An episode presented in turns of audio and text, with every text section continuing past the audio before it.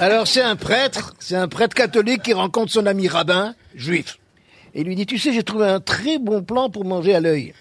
Ah bon, dit le rabbin, comment il fait?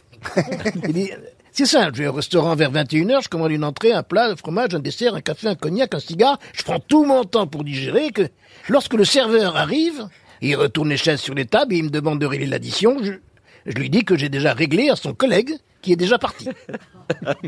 Oui, oui, oui, c'est super, on y va demain. Avec plaisir. Le lendemain, le curé et le rabbin se retrouvent au restaurant, ils commandent entrée, plat, dessert, fromage, café, cognac, ils prennent tout leur temps. Et lorsque le serveur leur demande de régler l'addition, comme prévu, le prêtre lui répond Mais monsieur, mon frère, mon ami, nous avons déjà réglé ça à votre collègue qui vient de partir. oh, excusez-moi, monsieur, je l'ignorais. Bonne fin de soirée, monsieur, répond le serveur. Et le rabbin ajoute Ne partez pas comme ça. On attend toujours la monnaie.